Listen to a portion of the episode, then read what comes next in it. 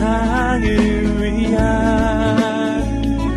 복음의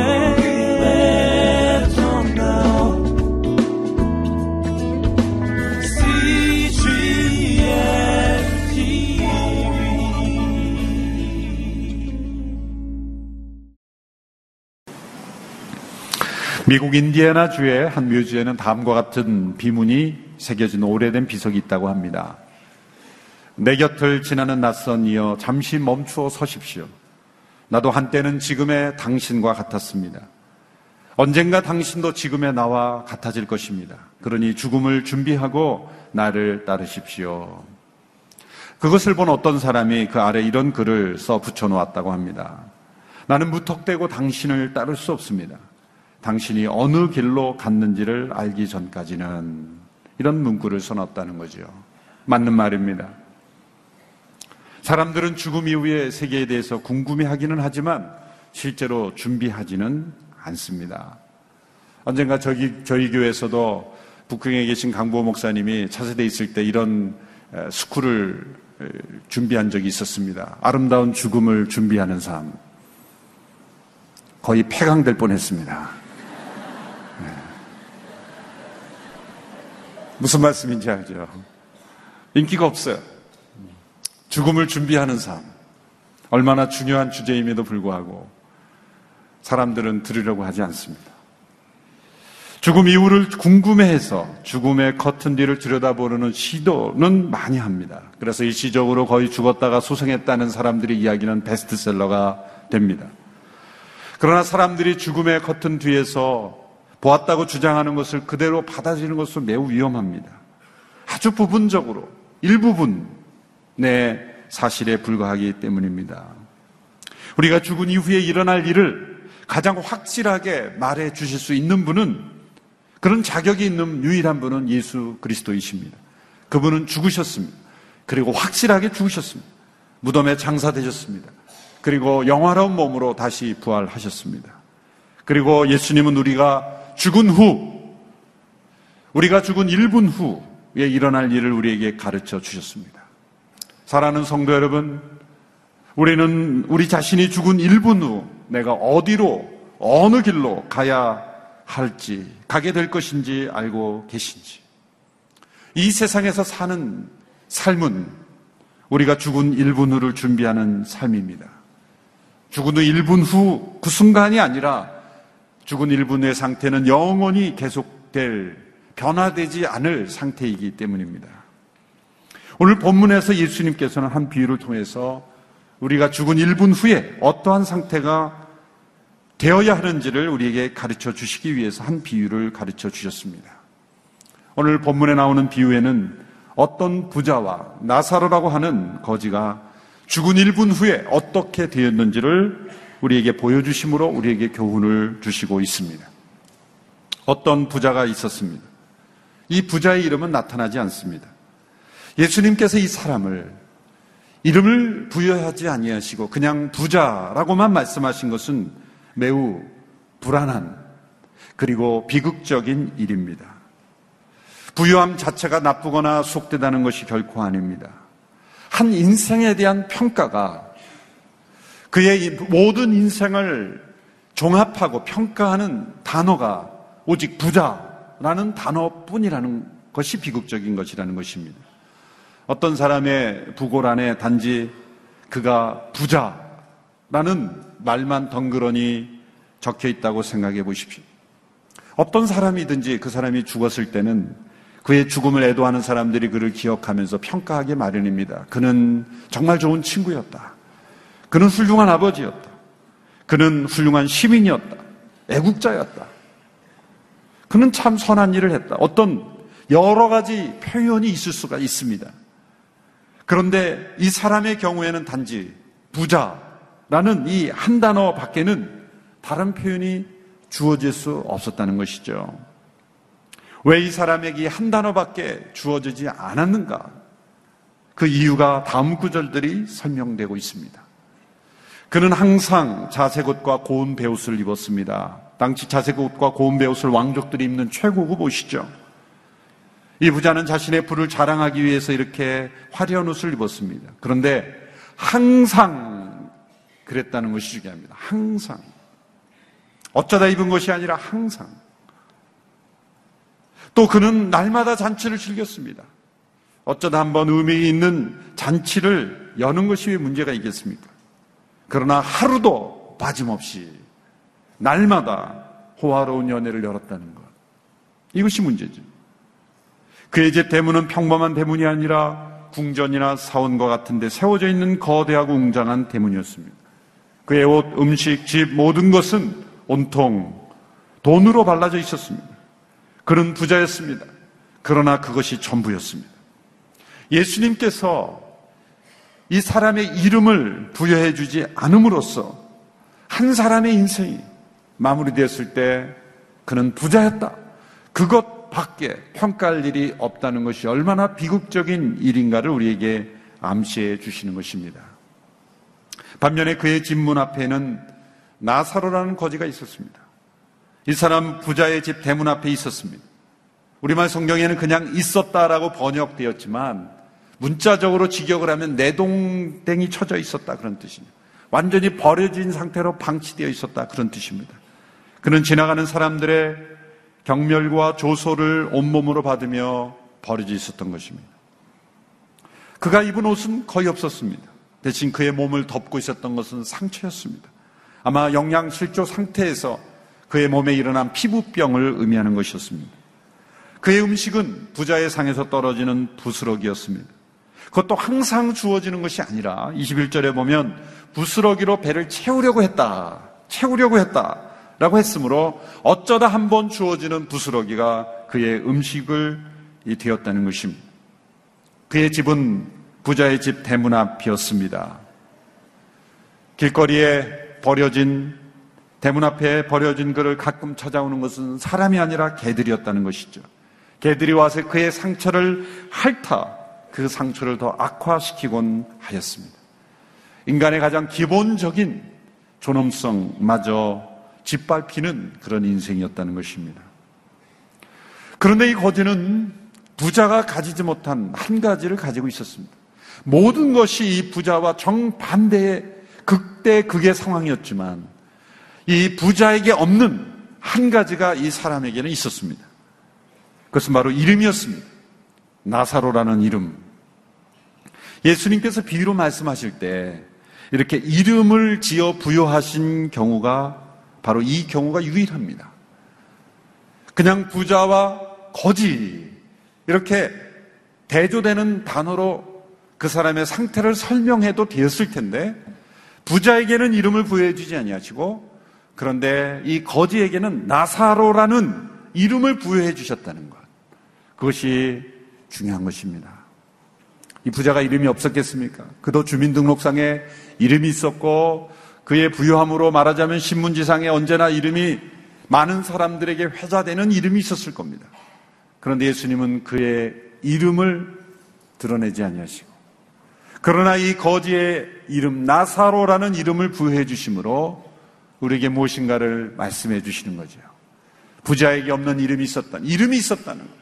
이름이 불려진다는 것은 누군가가 내 이름을 부른다는 것은 나를 아는 사람이 있다는 것이죠. 예수님이 여리고에 지나가시면서 사개오야 내려오라. 사개오의 이름을 불렀다는 것은 단지 예수님이 그에 관한 정보를 안다는 것이 아니라 그의 인생을 안다는 것이고 그가 어떻게 살아왔는지를 아신다는 거고 그의 마음속에 무엇이 들어있다는 걸 안다는 거죠. 누군가 제가 교회 앞을 지나가는데 재훈아 이렇게 부르면 뭔가 다른 사람이라는 거죠. 다른 사람, 내 직책이나 또 나, 나를 그냥 남자여 그렇게 부르지 않고 이재훈 이렇게 부른다는 것은 나를 안다는 거죠. 어떤 친밀한 관계를 의미하는 것입니다. 예수님은 이 가난한 거지에게 나사로라는 이름을 부여해 주셨습니다. 이 나사로라는 이름의 뜻은 하나님께서 도우시는 자 그런 뜻입니다. 왜 이름을 부여했을까요? 왜 이런 이름을 지어 설명했을까요? 예수님이 베다니의 나사로 와 친했기 때문이 아닐 겁니다.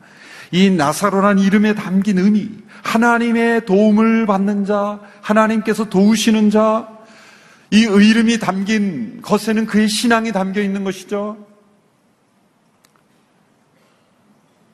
구약의 이 엘르아살이라는 이름과 여원이 같은 거예요. 그것은 하나님만이 나의 도움이시라라는 고백입니다. 이것은 그가 극심한 가난과 질병과 고통과 버려짐 속에서도 하나님을 도움으로 삼는 믿음의 그런 인내의 삶을 살고 있었다는 것을 우리에게 가르쳐 주시기 위해서 거지의 이름을 나사로라 이름을 부여하신 것이죠. 그런 가난으로 찾아올 수 있는 분노, 사회에 대한 반감, 가진 자에 대한 증오, 자기 자신의 인생에 대한 연민, 그런 의식에 빠지지 아니하고 하나님을 바라보는 하나님을 자신의 도움으로 삼는 인생으로 그의 모든 인생의 어려움을 극복하는 인생이었다. 라는 것을 표현해 주시기 위해서 그의 이름을 나사로라는 이름으로 부여해 주신 것입니다. 이 두 사람은 사회적 불평등의 대표적인 모습입니다. 그러나 이 사회적 불평등이 평등으로 끝날 때가 옵니다. 그것은 바로 죽음입니다. 종종 사람들은 죽음을 위대한 평등이라고 말하죠. 죽음은 왕이 가진 지팡이나 저 농부가 가진 삽이나 동등하게 만드는 힘이 있는 것입니다. 이 부자와 거지 나사로는 죽었습니다. 누가 먼저 죽었습니까? 거지 나사로입니다. 못 먹고 병들었으니 먼저 누는 것이 자연스럽죠. 그러나 부자도 죽었습니다. 잘 먹고 잘 살고 편한 곳에 쉬는 곳 그 사람도 죽었습니다. 자, 이렇게 죽음으로 모든 것이 끝나면 사실 아무 문제 없겠죠. 죽음으로 모든 것을 평등하게 끝내는 것으로 세상이 끝나면 성경은 기록되지 않았을 것입니다. 오늘 본문의 예수님의 비유는 이 두 사람이 죽음으로 평등으로 모든 것이 세상이 끝났다라고 말하지 않고 그 두 사람의 죽음의 커튼 뒤에서 일어난 일을 말씀하고 있습니다. 이것은 비유이지만 이야기를 통해 모든 사람이 죽은 1분 후 일어날 그리고 일어날 수 있는 진실을 우리에게 말씀해 주고 있는 것입니다. 우리가 죽은 1분 후 어떤 일이 일어날까? 첫째로 우리가 죽은 1분 후에는 모든 것이 평등하게 끝나는 것이 아니라 이 세상에서의 삶과 정반대의 로 역전되는 일들이 일어날 수 있다는 것을 말씀해 주고 있습니다. 죽음은 위대한 평등일 뿐만 아니라 위대한 역전도 될 수 있다는 것이죠. 오늘 보면 22절과 23절의 말씀을 우리 같이 한 목소리로 함께 읽겠습니다. 시작. 나중에 그 거지가 죽자 전사들이 그를 아브라함의 품으로 데려갔다. 그 부자도 죽어서 땅에 묻혔다. 부자는 지옥에서 고통을 당하고 있는데 고개를 들어보니 저 멀리 아브라함과 그의 품에 있는 나사로가 보였다. 거지 나사로는 죽자 천사들이 그를 아브라함의 품으로 인도했다고 말합니다. 왜 하나님의 품이라고 말하지 않고 아브라함의 품으로 말했을까? 그것은 예수님이 그 당시 유대인들의 관습을 사용하신 거예요. 유대인들은 영원한 하나님의 품에 안기는 것을 아브라함의 품이라고 표현하기를 좋아했기 때문입니다. 반면에 부자는 지옥에서 고통을 당하게 되었습니다. 여기서 지옥이라는 단어는 하데스란 헬라어인데요. 이것은 이 영원한 요한계시록에서 이제 장차 영원히 멸망에 처할 지옥과는 다른 중간 상태의 지옥이라고 똑같은 지옥인데 중간 상태의 지옥. 그래서 하데스라는 단어를 썼어요. 완전한 최후의 심판이 이루어지기 전까지의 어떤 하나님을 거역한 영혼들에 거하는 상태를 유대인들은 하데스라는 표현으로 썼던 것입니다. 이것은 중세 캐톨릭이 말한 연옥과는 다른 것입니다. 중세 캐톨릭이 말하는 연옥은 출구가 있어요. 아, 그 중간 상태에서 어떻게 사느냐에 따라 또 지상에 있는 사람들이 어떻게 하느냐에 따라서 바뀔 수 있는, 운명이 바뀔 수 있는 출구가 있는 그런 상태이지만 이 하데스는 출구가 없습니다. 그냥 지옥으로 가는 것인데 중간 상태에 있는 고통의 상태. 그것을 하데스라고 그렇게 부른 것입니다. 근데 문제는 이 둘 사이에 서로 대화가 이루어졌다는 것. 그래서 이 학자들이 간에 논란이 있어요. 이것이 하데스의 상태, 중간 상태에서 이루어지는 대화가 가능한 것이냐. 예수님이 그것을 설명해 주신 거냐. 아니면 대화는 불가능하지만 서로 간에 이렇게 차이가 있다는 것을 말씀해 주시기 위해서 예수님이 그렇게 가정한 것이냐. 거기에 대해서는 어느 누구도 이것이 옳다 저것이 옳다 말할 수가 없는 것입니다. 저는 이 하데스의 상태에서는 대화가 가능한 것이 아니겠는가. 왜 다른 비유가 다 사실이 일어날 일을 비유로 말씀하신 거라면 저는 가능한 것이 아니겠는가 그렇게 믿고 싶습니다. 그러나 그건 저의 믿음일 뿐이지 확실히 그렇다고는 얘기하지 못해요. 어쨌든 이런 하데스의 상태에서 이 부자와 거지 나사로가 각기 다른 운명으로 바뀌게 됐다는 거예요. 위대한 역전이 일어났다는 거예요. 이 부자는 아브라함에게 불쌍히 여겨달라고 호소합니다. 24절의 말씀 우리 같이 읽겠습니다. 24절 시작. 그가 아브라함에게 외쳤다. 조상 아브라함이여 저를 불쌍히 여겨 주십시오. 나사로를 보내 그 손가락 끝에 물 한 방울 찍어서 내 혀를 시원하게 해 주십시오. 제가 지금 이 불 속에서 고통을 당하고 있습니다. 부자는 아브라함에게 호소합니다. 살아있을 동안 굶주리고 헐벗고 연약했던 나사로를 조금도 불쌍히 여기지 않았던 그가 이제 아브라함에게 호소해서 나사로를 보내서 내 혀끝에 물 한 방울을 좀 죽여달라고 호소하고 있습니다. 살아있을 동안은 물 한 방울은 커녕 몇 리터의 물도 소중하게 생각하지 않았을 그가 이제 물 한 방울을 소중하게 여기고 있습니다. 산의 지미를 음미했던 그의 혀가 불같은 고통 속에서 타들어가면서 물 한 방울로 시원해지기를 간절히 원하고 있습니다. 왜 혀가 그렇게 고통스러웠을까?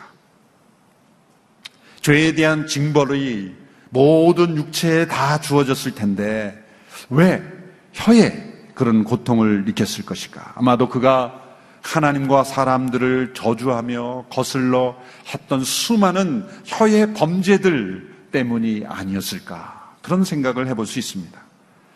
여러분 하나님의 국류를 멸시하던 이들이 하나님의 긍휼을 필요로 하지 않던 이들이 하나님께 한 번도 나를 불쌍히 여겨 달라고 요구하지 않았던 이들이 언젠가 하나님의 국류를 구할 날이 올 것입니다.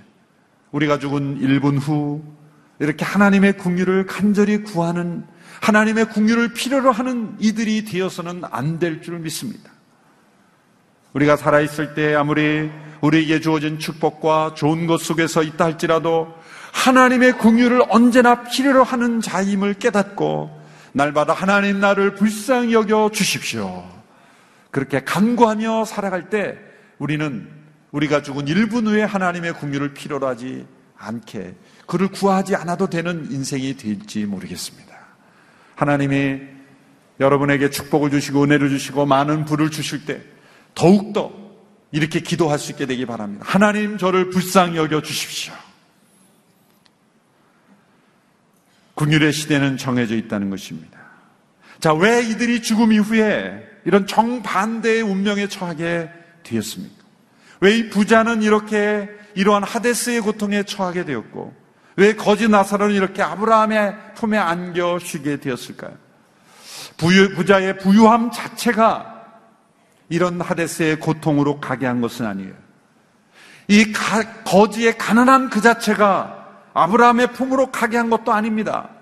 부유함 그 자체가 문제가 되어서 이 하데스의 고통에 갔다면 아브라함도 못 갔을 거예요.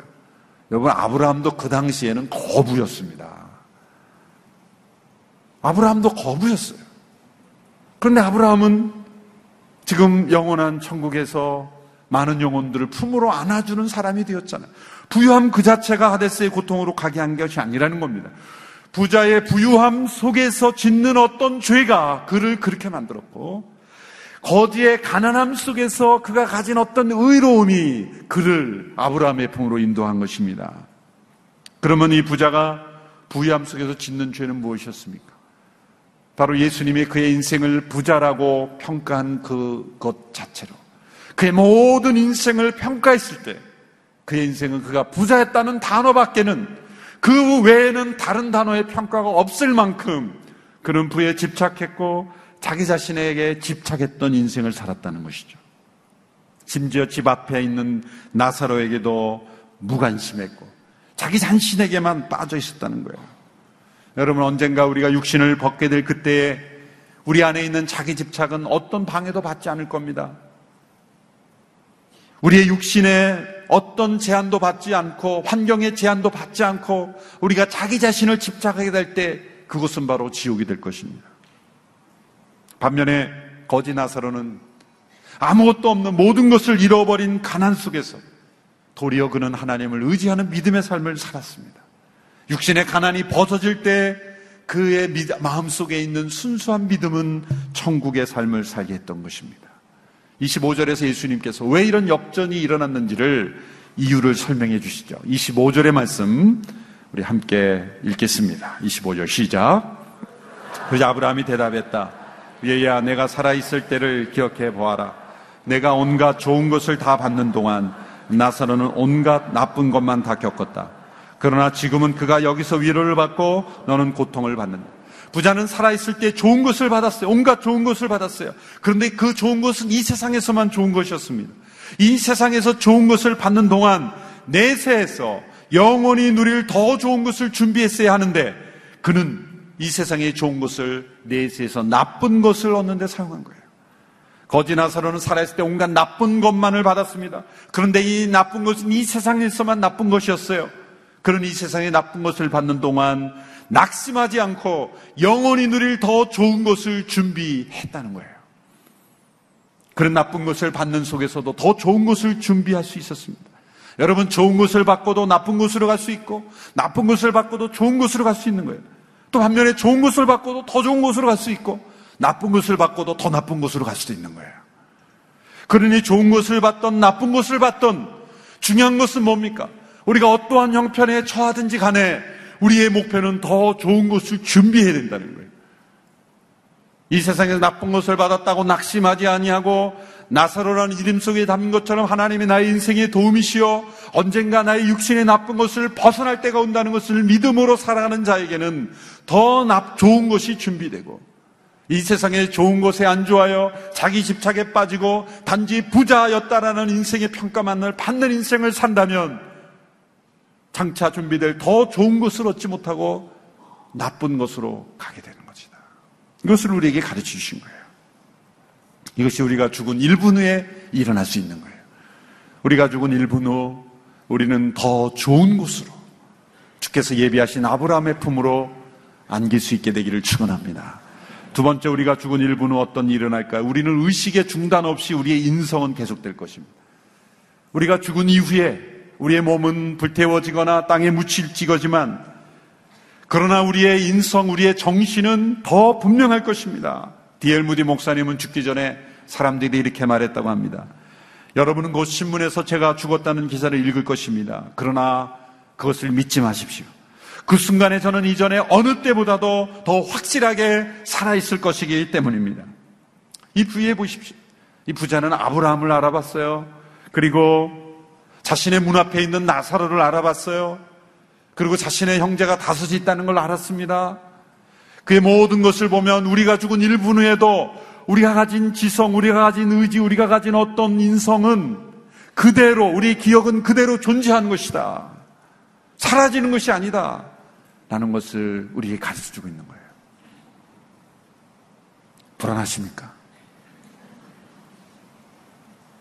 이 세상에서의 모든 기억을 다 지워버리고 싶습니까? 그런데 이 하데스로 들어간 부자는 그가 가진 정보만 변화된 것이 아니라 인성도 변화되지 않았어요. 얼마나 놀라운 걸 보십시오. 이 부자의 교만한 인성이 변하지 않았어요. 자, 부자가 아브라함에게 요청을 하죠. 나사로를 보내서 나의 그 혀, 혀끝을 물 한 방울을 조금 죽여달라고 부탁을 하죠. 그는 죽은 이후에도 자기가 권위가 있는 사람인 줄 알아요. 나사로를 심부름 시켜달라는 거예요. 나사로를 부릴 수 있는 종으로 여기는 거예요. 지금 상황이 바뀐 것도 모르고 있다는 거예요. 이래라 저래라 할 수 있는 사람이라고 생각하는 거예요. 여러분 이 세상에서 우리가 어떤 권세와 어떤 권위와 어떤 능력으로 많은 이들을 움직일 수 있다 할지라도 우리가 죽은 일부 후에는 전혀 다른 운명이 될 수 있다는 걸 기억해야 거예요. 근데 이 부자는 바뀐 운명을 지금 인식하지 못하고 있는 거예요. 심부름 나사로 보내가지고 조금 심부름 시켜달라. 아브라함에게 요청하고 있는 것이죠. 이 부자의 자기 사랑이 변하지 않았어요. 자신의 혀끝을 만족 시원하게 해달라. 아브라함의 앞에서 자신의 고통의 원인을 찾고 회개하는 것이 아니라 자신의 고통을 경감시키려고 아브라함을 이용하고 있는 것입니다. 또 부자가 고통스러워했죠. 느낄 수 있는 죽음 이후에는 아무런 느낌이 없는 상태가 아니라 이 세상에서 느낀 느낌과 비교할 수 없는 섬세한 느낌이 있는 것이다. 좋은 곳에서의 그 기쁨을 누리는 기쁨과 고통스러운 고통의 느낌 이 두 가지가 분명히 있다는 느낌이 있는 곳이라는 거죠. 이 C.S. 루이스라는 분이 이 천국과 지옥에 대해서 이 상상을 통해서 여러 가지 문학 작품을 만들었죠. 천국과 지옥의 이혼이란 The Great Divorce라는 그런 책을 통해서 상상, 판타지 소설입니다. 나중에는 이제 꿈이라고 밝히죠. 논란이 있을까봐. 그래서 지옥에서 온 유령들이 버스를 타고 천국을 여행하는 거예요.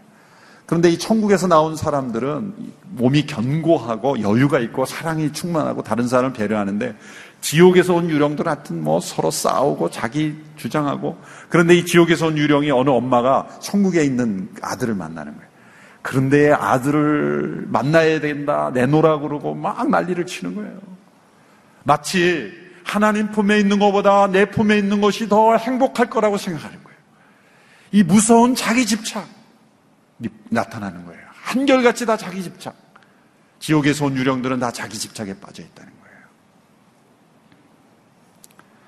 여러분, 왜 지옥이 지옥입니까? 만일 지옥에서 회개가 일어나고 이타적인 삶이 일어나고 변화가 일어나면은 저는 그런 생각을 해봤어요. 아, 지옥의 고통 속에 들어가자마자 사람들이 회개하고 변화되고 돌이키는 삶을 살면은 그거 계속 지옥이겠는가 그런 생각을 했어요. 그런 질문을 가지고 있는데 어윈 루저라는 시카고에 계신 목사님이 이런 책에서 이런 글을 보고 제가 깨달음을 얻었어요. 지옥이란 지옥의 고통 속에서도 회개하지 않을 영혼들이 모인 곳이다. 이 부자 보세요. 이 하데스의 고통 속에서도 뭐 회개합니까 지금? 회개하지 않죠. 오히려 내 고통을 얼마나 좀 경감시킬까? 아브라함에게 부탁해서 지금 빨리 나사로를 보내서 나를 좀 시원하게 해달라. 거기에 몰두하고 있지. 자기 인생을 돌이켜 회개하거나 내가 왜 이곳에 왔는지를 돌이켜 회개하는 회개가 없었다는 거예요. 철저하게 지옥은 자기 자신의 중심에 빠져 들어가는 것입니다. 최고의 지옥은 자기 이기심에 빠져 들어가는 거예요. 이 세상 속에 왜 지옥 같은 삶을 삽니까? 자기 자신에 집착하는 인생을 살기 때문에. T.S. 엘리엇이라는 분 지옥을 가리켜 지옥은 자기 자신. Hell is oneself다. 저 자신이다. 지옥은 홀로 있는 것이다. 철저하게 홀로 있는 것이다. 세 번째로 우리가 죽은 일분 후 우리는 다시는 스스로 선택할 수 없는 영원한 길로 들어서게 됩니다. 26절의 말씀을 보십시오. 26절의 말씀. 함께 읽습니다. 시작. 이뿐 아니라 우리와 너희와 우리 사이에는 커다란 틈이 있어 여기서 너희 쪽으로 건너가고 싶어도 갈 수가 없고 거기서도 우리 쪽으로 건널 수가 없다. 우리가 죽은 일분 후 우리는 다시는 건널 수 없는 커다란 틈이 있는 두 세계 중 한 세계로 들어가게 됩니다. 취소할 수 없는 여행, 되돌아올 수 없는 여행입니다. 제2의 기회가 주어지지 않는 선택입니다. 어떤 사람들은 영원한 지옥의 존재를 그리고 영원한 천국의 존재를 부인하려고 노력합니다. 그러나 천국과 지옥은 확실히 있습니다. 부자는 아브라함에게 나사로를 보내 자신의 형제들에게 고통스러운 곳으로 오지 않도록 경고해달라고 부탁합니다. 그 형제들을 자기가 아는 거죠. 그 형제들은 어지간해서 안 믿을 거라는 걸 안 겁니다. 그래서 죽은 나사로가 살아나서 가야만 그 사람들은 믿을 겁니다. 그렇게 말할 정도로 완고하다는 거죠. 아브라함이 뭐라고 답변했는지 아주 중요합니다. 31절 마지막 말씀 우리 같이 읽겠습니다. 시작. 아브라함이 그에게 말했다. 그들이 모세와 예언자들의 말을 듣지 않으면 비록 죽은 사람들 가운데 누가 살아난다 해도 그들은 믿지 않을 것이다. 죽은 자가 다시 살아난다 할지라도 나사로가 가서 설교한다 할지라도 그들은 믿지 않을 것이다. 왜? 이미 모세와 선지자들의 성경에 기록된 증거가 있는데 그 증거를 받아들이지 않는 자는 죽은 자가 다시 살아나 설교한다 할지라도 믿지 않을 것이다. 그 말이 실제로 일어난 게 언제입니까? 예수님 그리스, 예수님의 부활이죠. 예수님이 죽은 자 가운데 다시 살아나셨다 할지라도 사람들은 믿지 않았어요.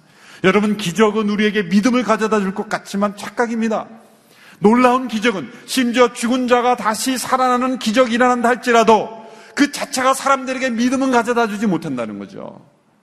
그러나 진정 우리에게 믿음을 가져다 주는 것은 무엇입니까? 하나님의 말씀이에요.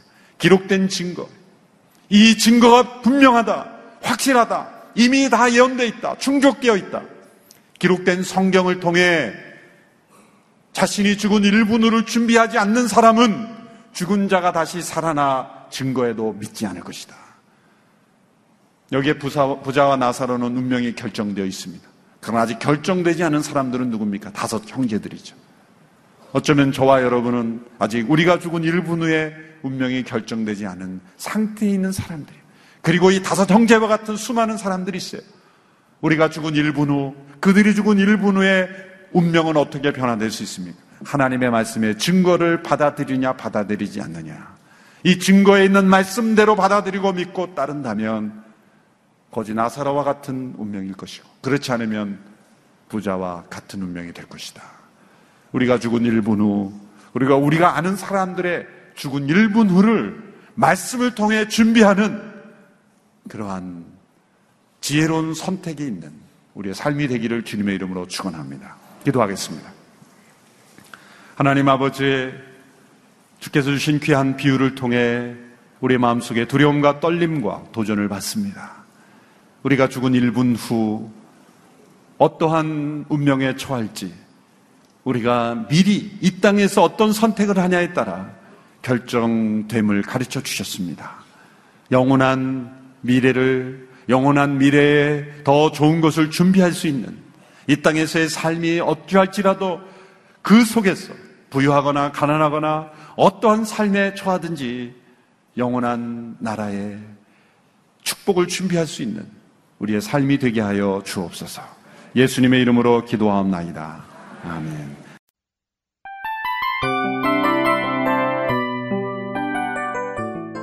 이 프로그램은 청취자 여러분의 소중한 후원으로 제작됩니다.